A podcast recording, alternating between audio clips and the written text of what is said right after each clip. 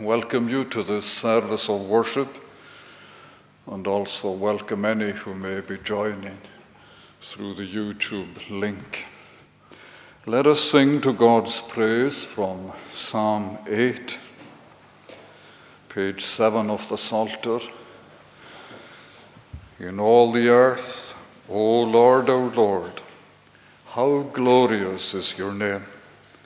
For you have set above the heavens your glory and your fame.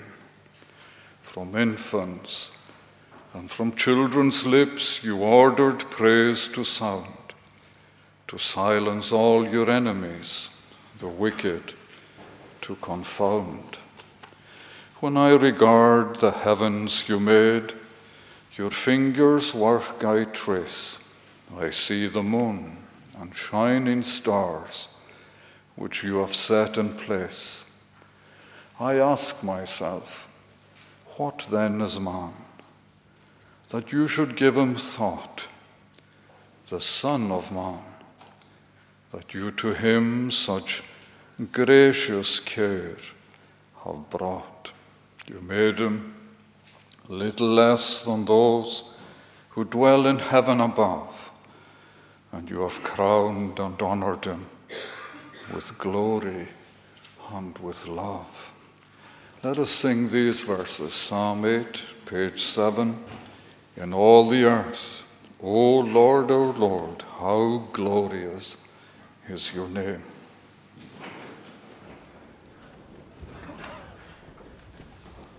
In all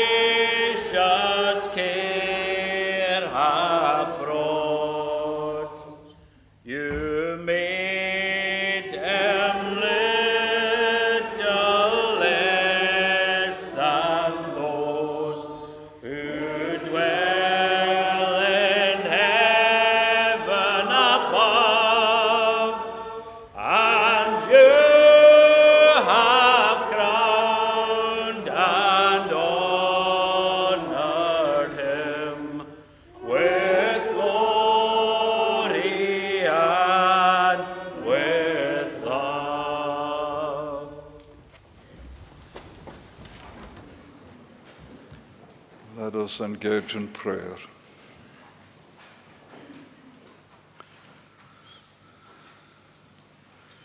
How great thou art!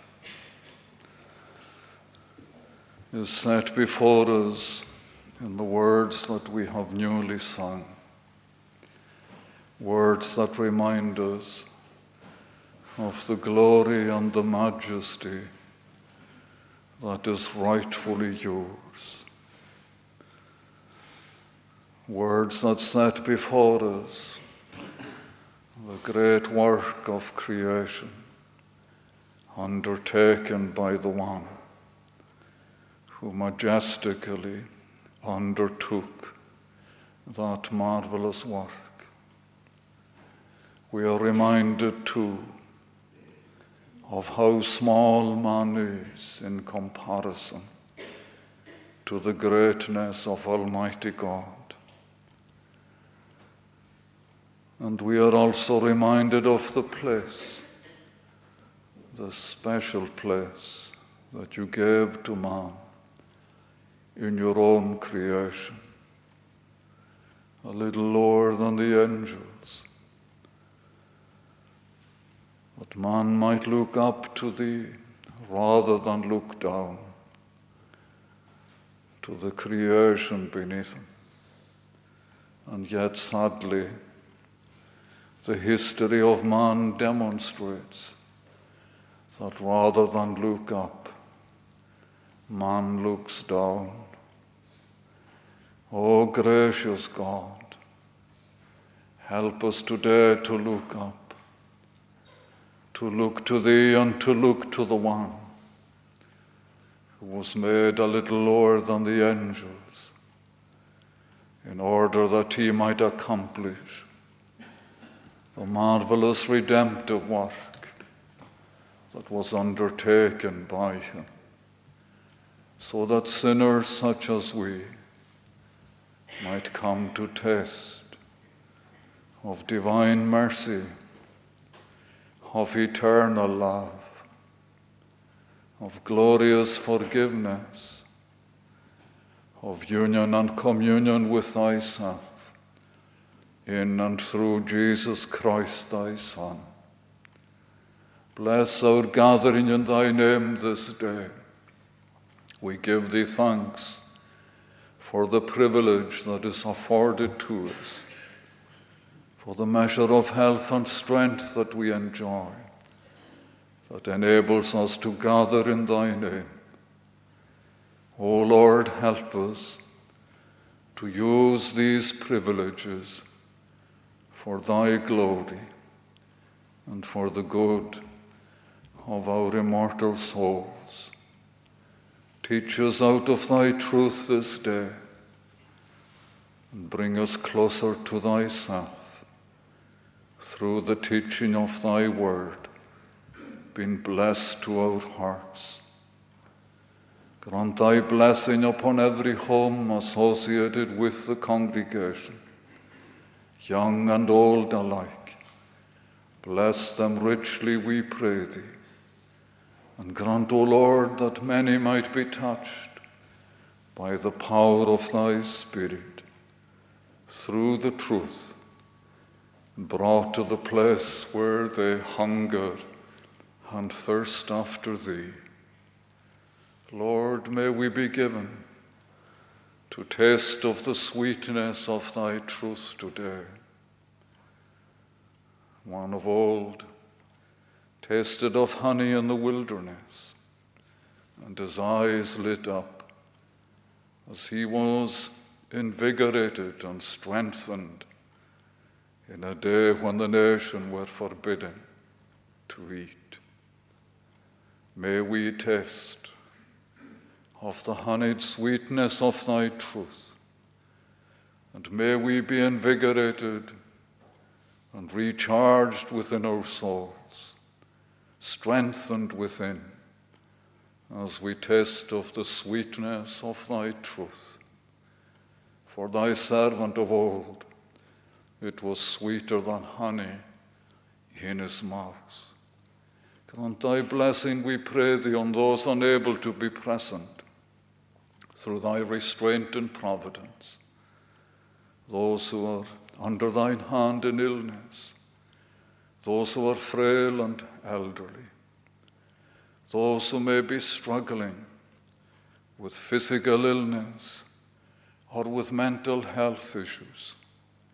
We commit them to thy care and keeping in the knowledge that thou art able to do for them above and beyond what we can ask or even think.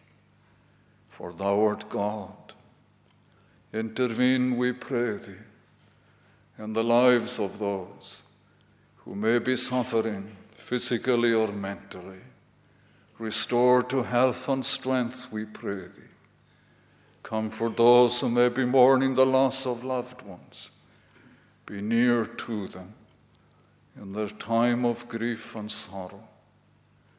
Grant thy blessing on those who are involved in the vaccination rollout. We give thee thanks for all who are in the health service and who are involved seeking to provide protection. We give thee thanks for the take up level of those who take the vaccination. And we pray, O Lord, that as a nation, that thou wouldst raise up those who could give proper leadership in a day of a lack of leadership, in a day of muddle and confusion. Or raise up those who would have the moral fiber and backbone to lead us as a nation and to look again to the great God who has formed the world, to look to the one who is supreme and sovereign, who is majestic and glorious, that as a nation we might again rise up to look to thee and be governed and led by thee. We would remember before thee the congregations of Stirling and Scalpay, very different congregations, yet united in proclaiming the unsearchable riches of Christ. We pray for thy servants in both of these congregations, the burdens that they bear. We give thee thanks for the way in which the Stirling congregation was vindicated in the court of law. Grant, O Lord, that thou wouldst bless them richly today and in coming days. Bless this congregation. Bless thy servant whom thou hast placed over them in holy things. Encourage him, we pray thee. Grant that he may see souls for his hire, and bless the ministry that has recently been come to an end through the retirement of the assistant minister. Bless the seed that was sown faithfully and diligently over many years. May it yet bear fruit in the lives of many. Help them to wait the unfolding of thy providence in the provision of another assistant May they be led and directed by Thee. Bless all our homes today as we are found before Thee.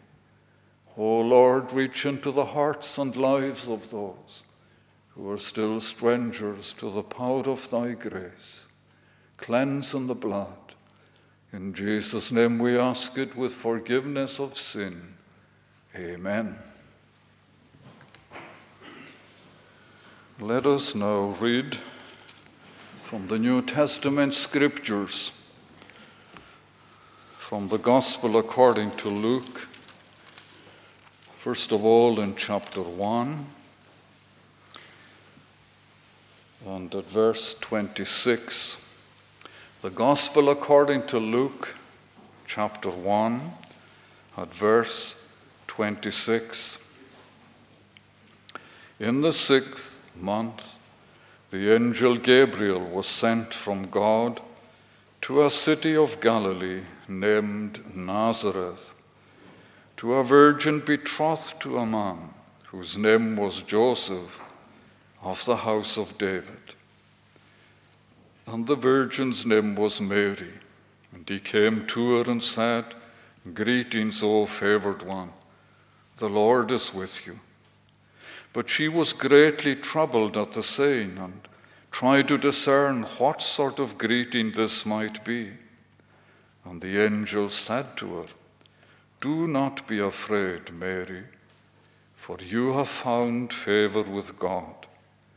And behold, you will conceive in your womb and bear a son, and you shall call his name Jesus. He will be great and will be called the Son of the Most High. And the Lord God will give to him the throne of his father David, and he will reign over the house of Jacob forever, and of his kingdom there will be no end. And again in chapter 2 of Luke's Gospel, from verse 1 In those days, a decree went out from Caesar Augustus that all the world should be registered. This was the first registration when Quirinius was governor of Syria, and all went to be registered, each to his own town. And Joseph also went up from Galilee, from the town of Nazareth to Judea, to the city of David, which is called Bethlehem, because he was of the house and lineage of David, to be registered with Mary, whose betrothed to was with child. And while they were there, the time came for her to give birth. And she gave birth to her firstborn son, wrapped him in swaddling cloths, laid him in a manger, because there was no place for them in the inn. Amen. And may God bless to us these readings from His truth. Now, there is a change to the order of service. We're going to sing from Psalm 89, but from the Scottish Psalter, page 346.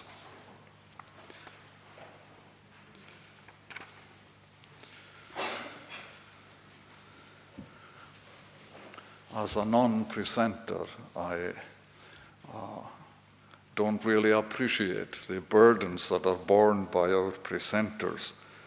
And I didn't appreciate that the Sing Psalms version is kind of challenging for the precentor. So that is why we are having a change to the order of service. So, Psalm 89, page 346, at verse 24 my mercy and my faithfulness with him yet still shall be. And in my name his horn and power men shall exalted see. His hand and power shall reach afar. I'll set it in the sea, and his right hand established shall in the rivers be. Thou art my father, he shall cry Thou art my God alone. And he shall say, Thou art the rock of my salvation.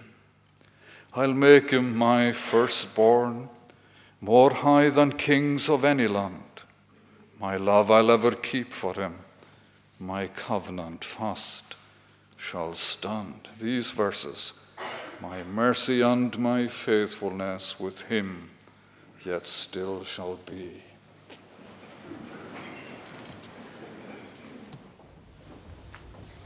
My mercy and my faithfulness with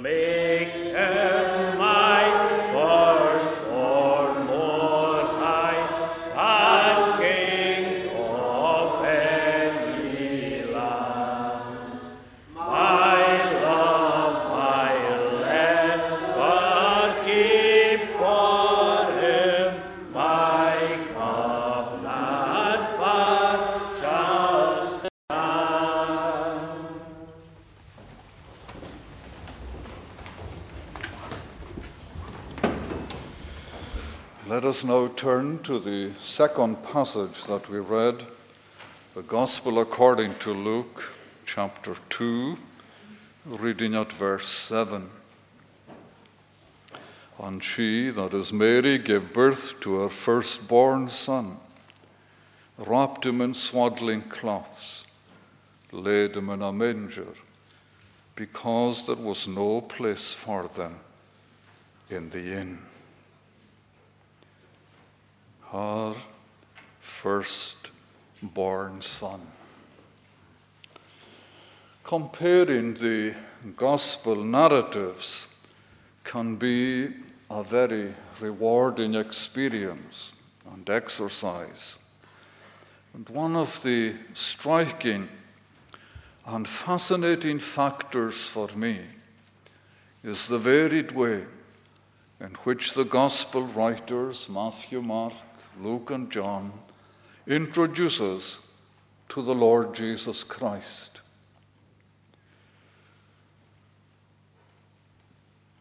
Matthew's focus tends to be on his kingly remit. Mark introduces us to him as an adult at the outset of his public ministry.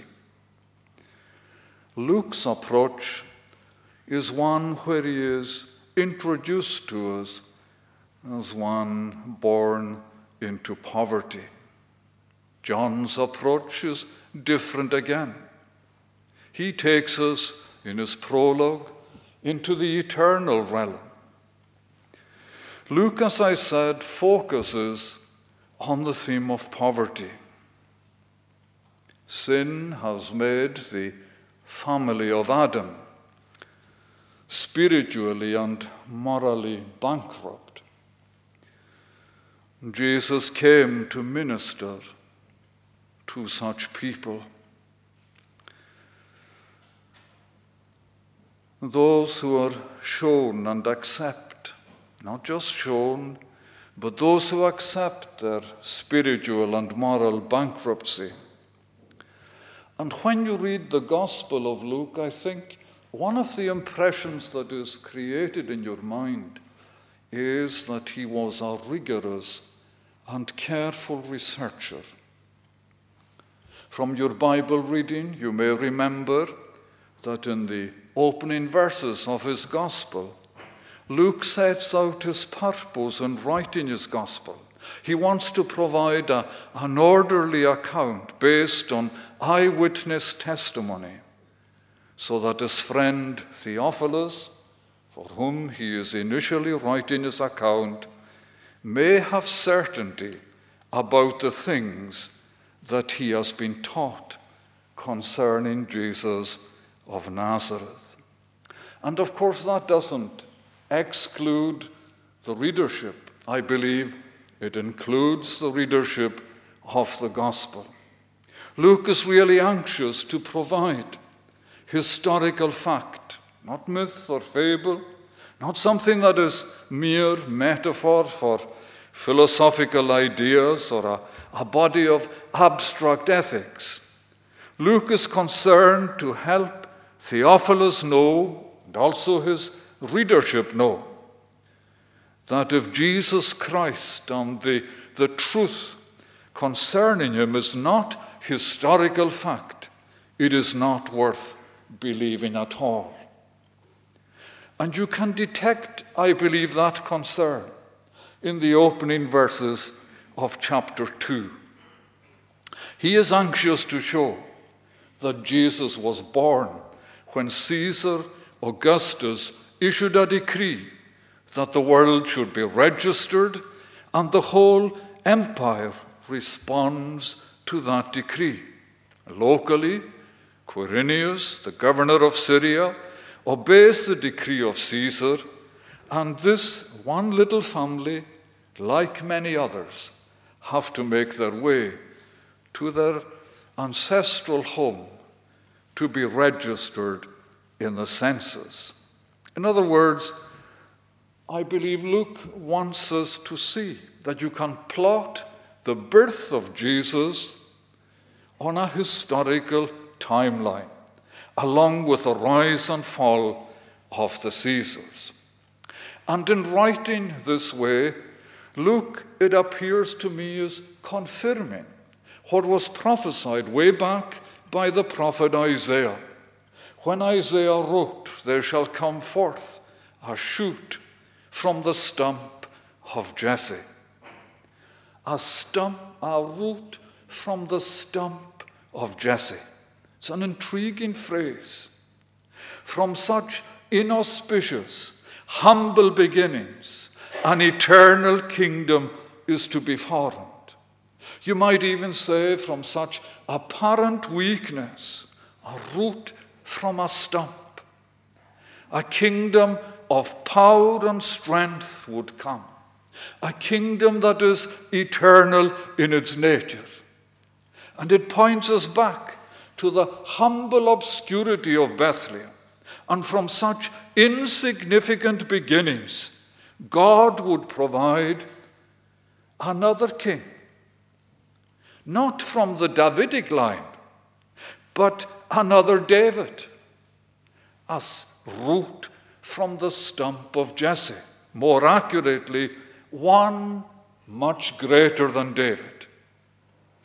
And we have seen, and you can trace it in the history of the world, how the root from the stump has influenced the lives of countless men, women, boys, and girls down through the generations, so that ultimately one day, when that kingdom is brought to its glorious conclusion and the work is made perfect, there'll be an innumerable number around the throne of the Lamb giving praise to the one who is designated in Scripture a root from a stump. And so in our text, Luke informs us of the birth of this root from the stump. She gives birth to her firstborn son. I suppose every mother remembers the birth of their firstborn. But no mother ever carried a child like this child, nor was any mother given such prior detailed information about a child that had not even been conceived, let alone their firstborn or their lastborn. So, just three thoughts from our text this morning. First of all, the person born. Secondly, the place where born. And thirdly, the popular response to his birth. Luke writes, the person born, Luke writes, she gives birth to her firstborn son. Here is an apparently insignificant person, Mary, at least from a human perspective but she is chosen by God. And she is giving birth to her firstborn. One writer speaks of her as a nobody in a nothing town in the middle of nowhere. I don't agree. But it is a catchy phrase. Humanly speaking, she may have been a nobody, but in God's eyes, she was a chosen vessel. Out of every woman in the world, God chose this woman, Mary, to be the mother of Jesus. Didn't choose the daughter of privilege or the daughter of Caiaphas the high priest. And you remember what this young girl was told about the identity of the child she would carry and bring into the world. Behold, you will conceive in your womb and bear a son, and you shall call his name Jesus. He will be great and will be called the Son of the Most High. And the Lord God will give to him the throne of his father David. He will reign over the house of Jacob forever, and of his kingdom there will be no end. And the contrast that Luke depicts for us in his narrative couldn't be starker. Here is one predicted to be great. Here is one who is called the Son of the Most High. Here is one who is promised a throne. Here is one who is promised to reign with a kingdom that is unending. And yet, you mark how he made his entrance into the world. Mary is told his name, which means God saves or the Lord is salvation. She is also told he will be great. And the angel didn't limit his greatness in any way. In the Old Testament, when, when, when the word great is used without qualification, it almost always refers to God Himself. His goodness is great. His wisdom is great. His works are great. His power is great. His mercy is great. So great is His greatness that He alone deserves to be called great.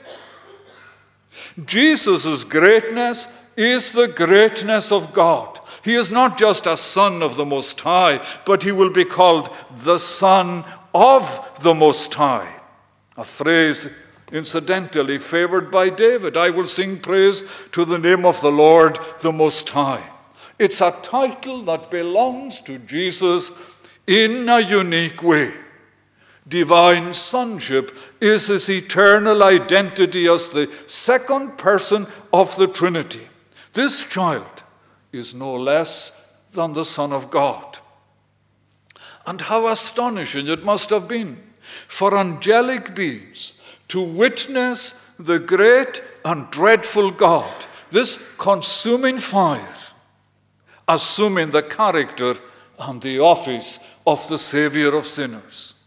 You remember in his first letter, Peter alludes to the reaction of angels as to what took place, things into which angels long to look or desire to look into.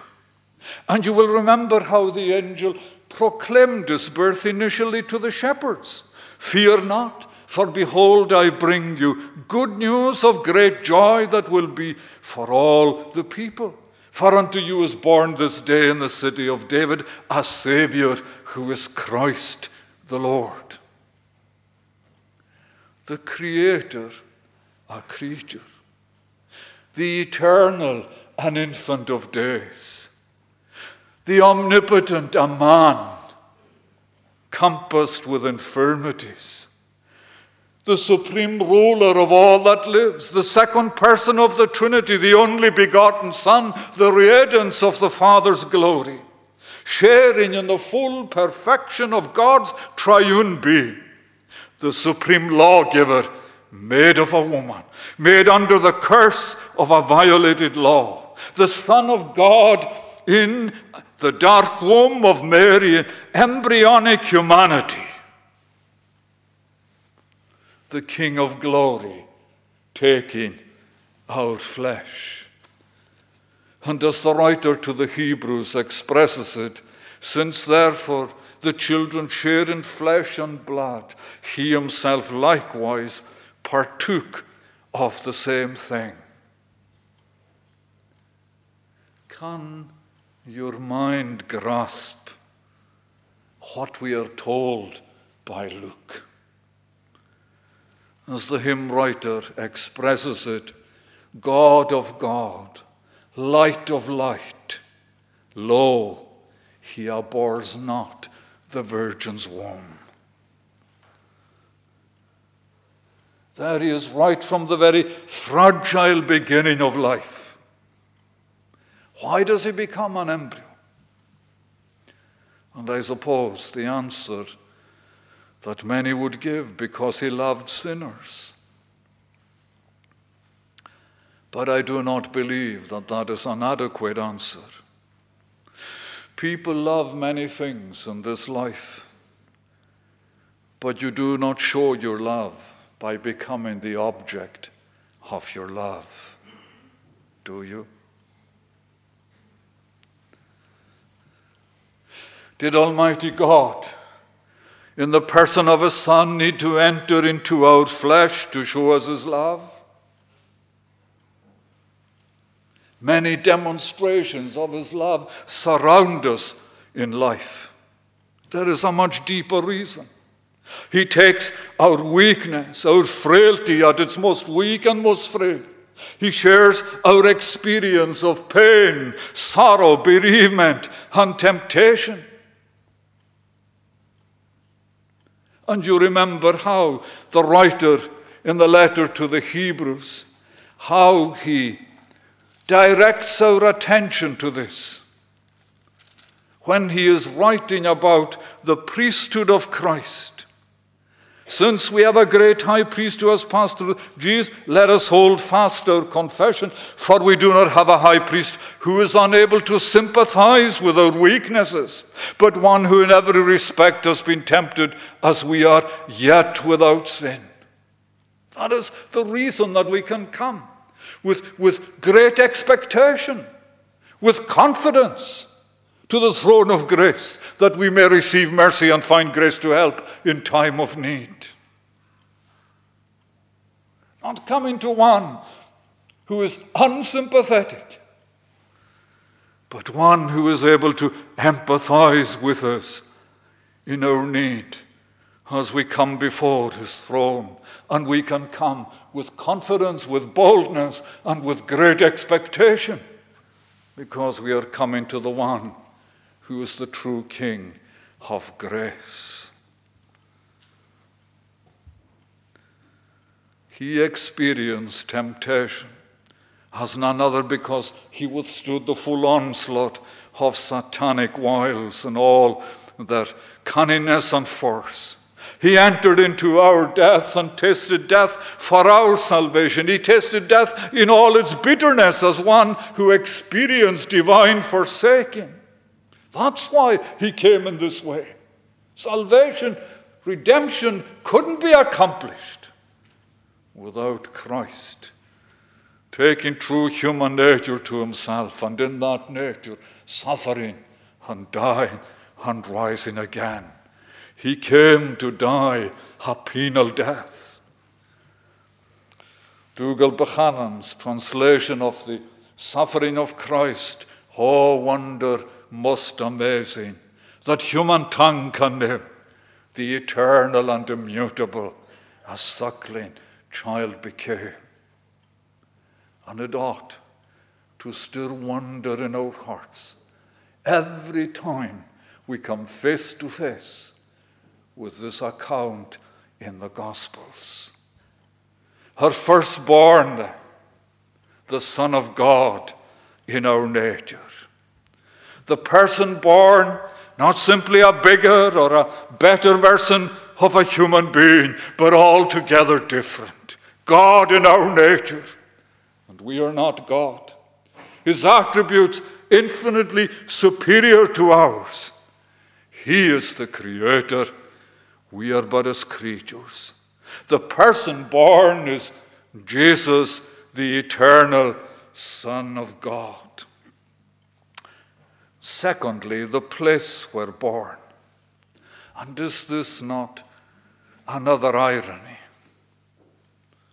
The creator of the universe, in all its vast immensity, as we were reminded in Psalm 8, the hugeness of, of, of the universe and the smallness of man, and yet no room could be found for the great Creator in this guest house. There was no place for them in the inn. You know, the inn would have been very basic. It probably wouldn't even qualify for one star accommodation. But even there, there was no room. Mary was forced to give birth in the place where the animals were kept. And isn't it striking in the gospel accounts? When the birth of Christ is set before us, and when the death of Christ is set before us in the Gospels, there is no expanding of the surrounding areas. The Gospel writers don't want us taken up with the detail of the place, but rather to focus on the person. You know, if we were describing the death of Christ, we'd probably expand on the nature of the place where he was put to death. The vitriol of the crowd, it's mentioned, but just in passing. The smells in the place. And it's the same with the birth of Christ. Here he is born where the animals were kept, the pungent, acrid smells associated with a place where domestic animals were kept. And perhaps for some who are of my own vintage or even older, you may remember how that was true in the Black House, where people stayed in one end and where the animals were kept in the other end. It's something that stays with you. And it's in that kind of surrounding that Mary gives birth. No royal physician in attendance for such a royal birth, at least to the human eye.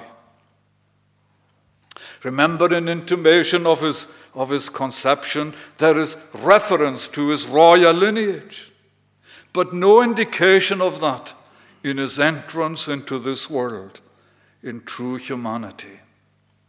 There is no sanitized area, but there in the mire, Mary gives birth to her firstborn. Remember, it's not his birth that is miraculous, although there is a very real sense in which every birth is miraculous. It is his conception that is miraculous. His birth like other children. The place where he was born would not be a, a comfortable place to sleep, although I doubt that sleep was utter, uppermost when Mary entered into labor. There is nothing told us about whether it was a difficult labor, a long labor, or a short labor. But everything we know about the birth of Jesus points to obscurity, indignity, pain, and rejection. And the theme of poverty, it seems to me, is further emphasized by the fact that we are told he is laid in a manger. The manger was a feeding trough for animals. It wasn't a cot wasn't a cradle. Some think that the feeding trough was made out of wood. And they see, as it were, a connection between what they consider to be a wooden feeding trough foreshadowing the wooden cross on which he was ultimately torn. Well, I'm not sure of that in my own mind because the Bible doesn't say that it was made of wood. It may make for nice thoughts, but the Bible does not say, except that it was the child was placed in a feeding trough. The manger or the feeding trough may just have been hollowed out of the ground. Here is the all knowing, all seeing, all powerful and all glorious Son of God, placed in a feeding trough. And he is placed there, ultimately in order to fill the hungry with good things. No tumultuous welcome of praise from people of all nations coming to worship him. And as one writer expresses it, He deserved to have creation itself offer him worship, with the rocks crying glory and the galaxies dancing for joy. He is God the Son, and anything less than absolute acknowledgement of his royal person is an insult to his divine dignity. He is wrapped in swaddling cloths, no royal, kingly robes. Swaddling cloths were used apparently to bind the limbs of the newborn, and the belief then was that the limbs of the newborn would grow deformed unless bound in this way.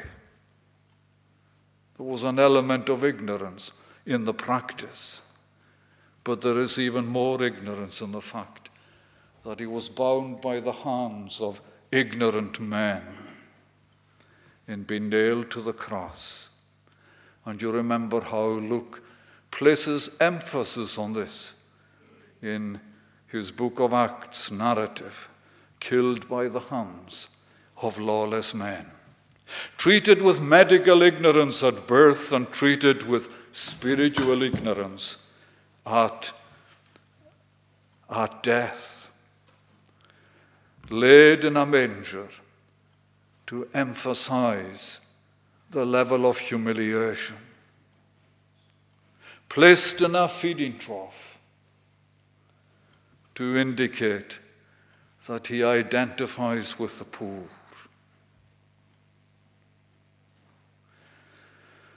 If I remember rightly, I think it's Spurgeon that makes the comment by being laid in a manger, he proved himself a priest taken from among men, one who has suffered like his brethren, and therefore can be touched with a feeling of our infirmities.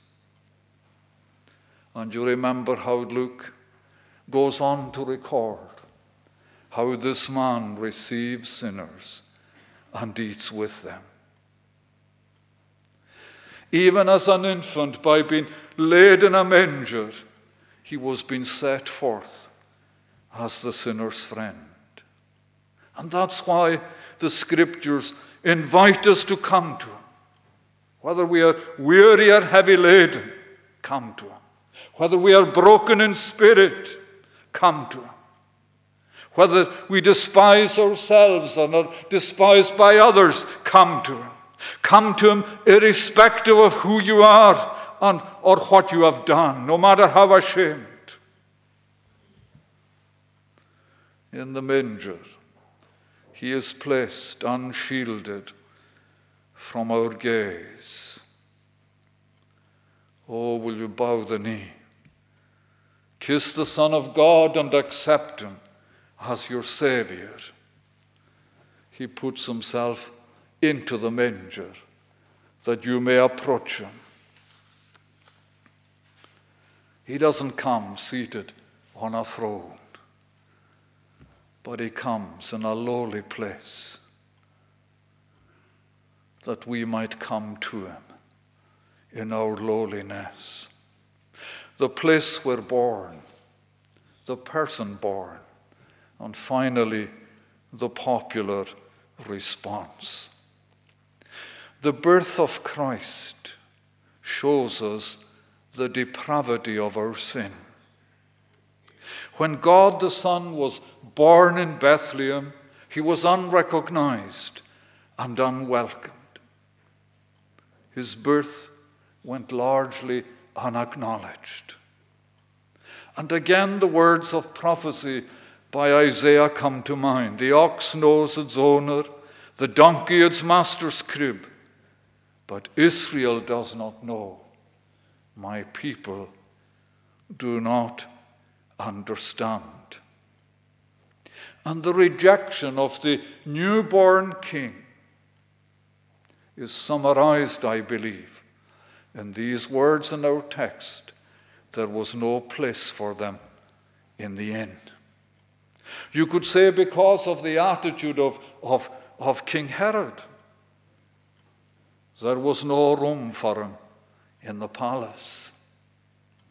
No room for him in the corridors of power.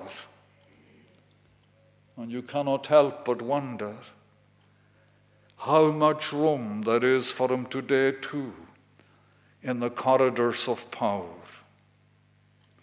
Lip service paid, and sometimes not even lip service.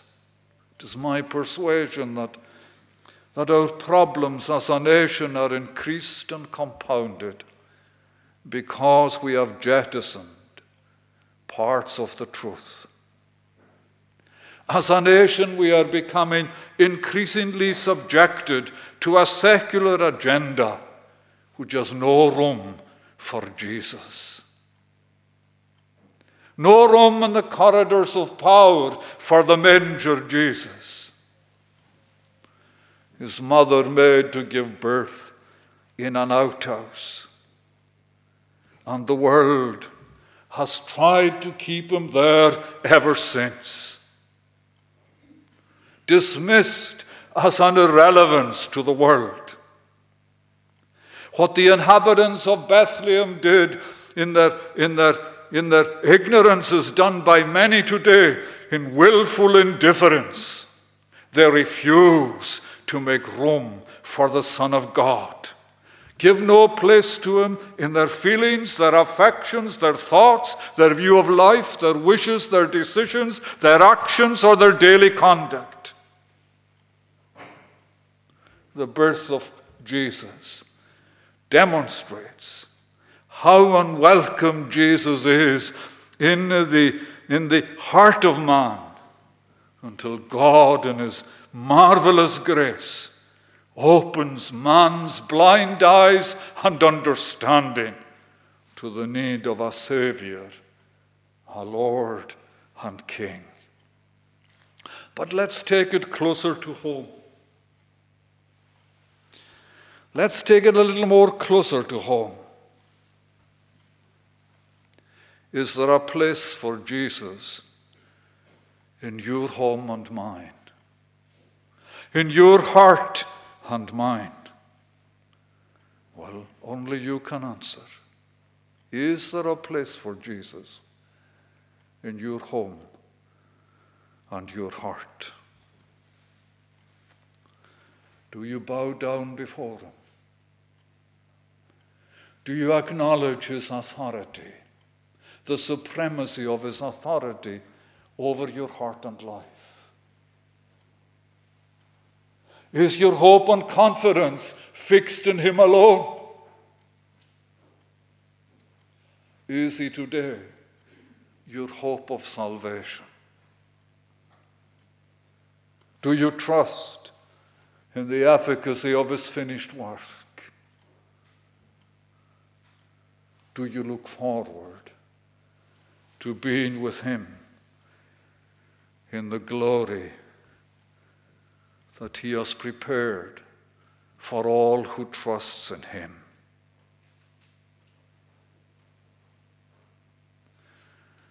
Is it possible that you are saying that you have room?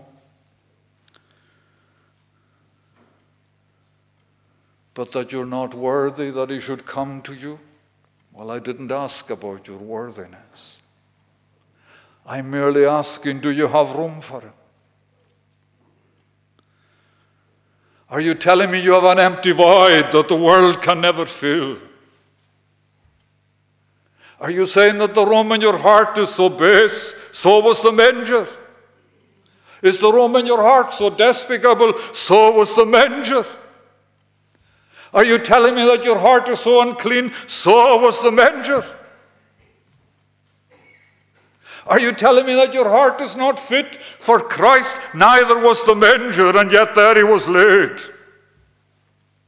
Are you telling me that you have been such a sinner? As if your heart was a den of beasts. Well, the manger was a place too where the beasts were fed. Have your room for him. Never mind what the past has been, he can forgive. Matters not what even your present state may be if you mourn it. Because if you have room for Christ, he will come and be your guest and more. He will be your king. He will come in with you and sup with you. Because the Bible says to each and every one today, if you hear his voice, do not harden your hearts. Today is the accepted time. Today is the day of salvation.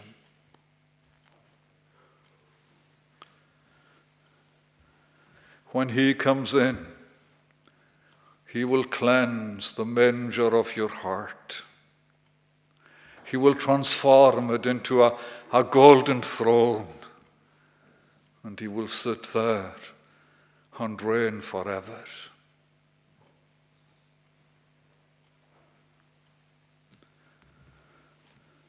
And if that is true of you, then, as one who looks to the consolation of Israel and who has received him as the consolation of Israel with Simeon of old, you can depart in peace because your eyes have seen his salvation. Here is the royal master, the Son of God made flesh. Have your room for him. Here is the one who can forgive all sin. Have your room for him. Here is the one who can take you up of the horrible pit and the miry clay. Have your room for him. Because when he goes in, comes in, he will never go out again.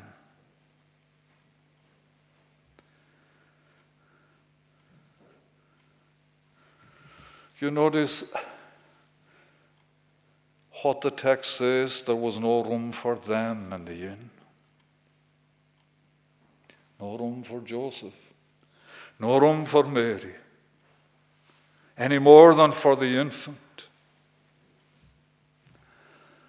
And I will not pretend, but if you become a follower of Christ, and He occupies the throne of your heart,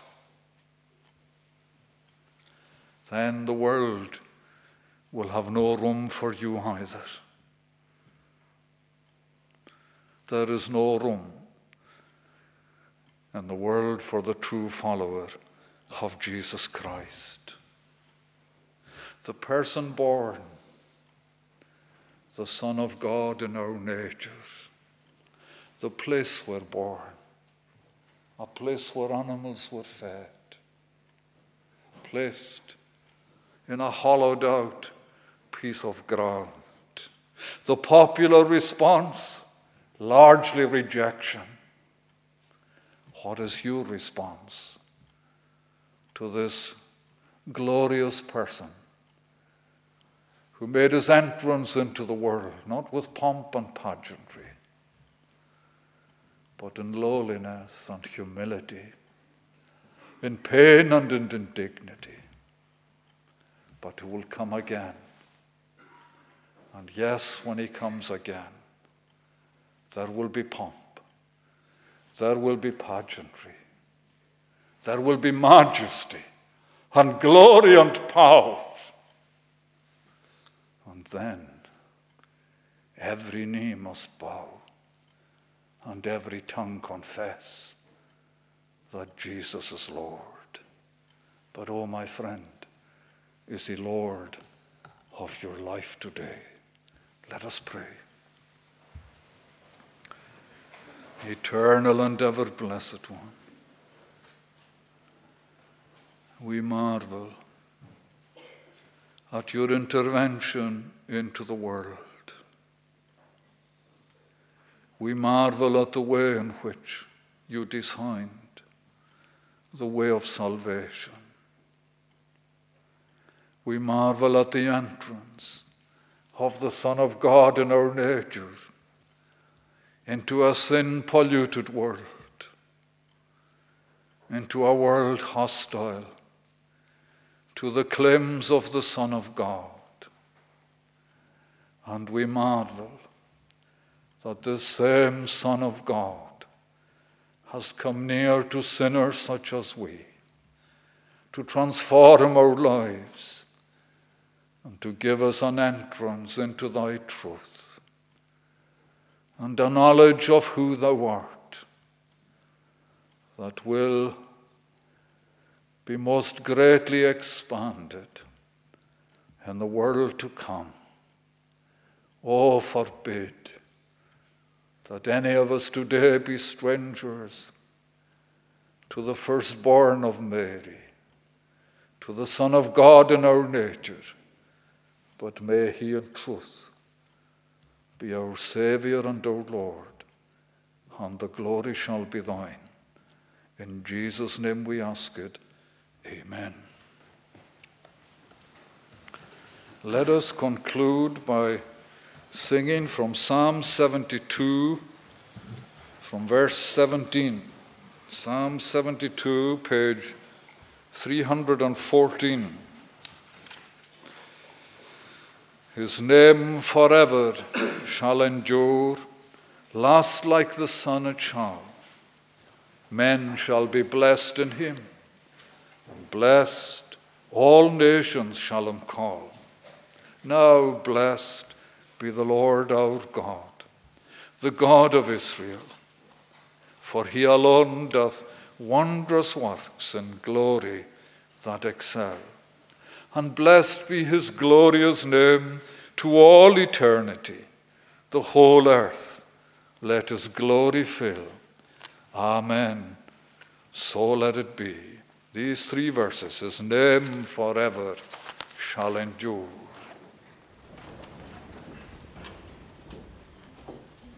His name forever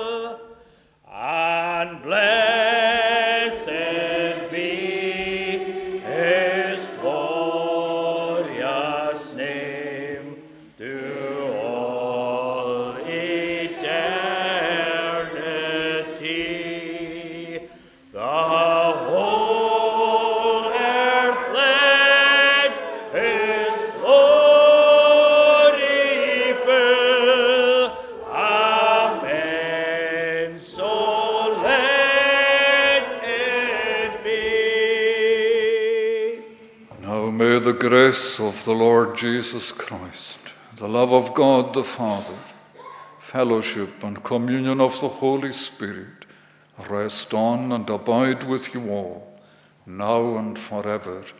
Amen.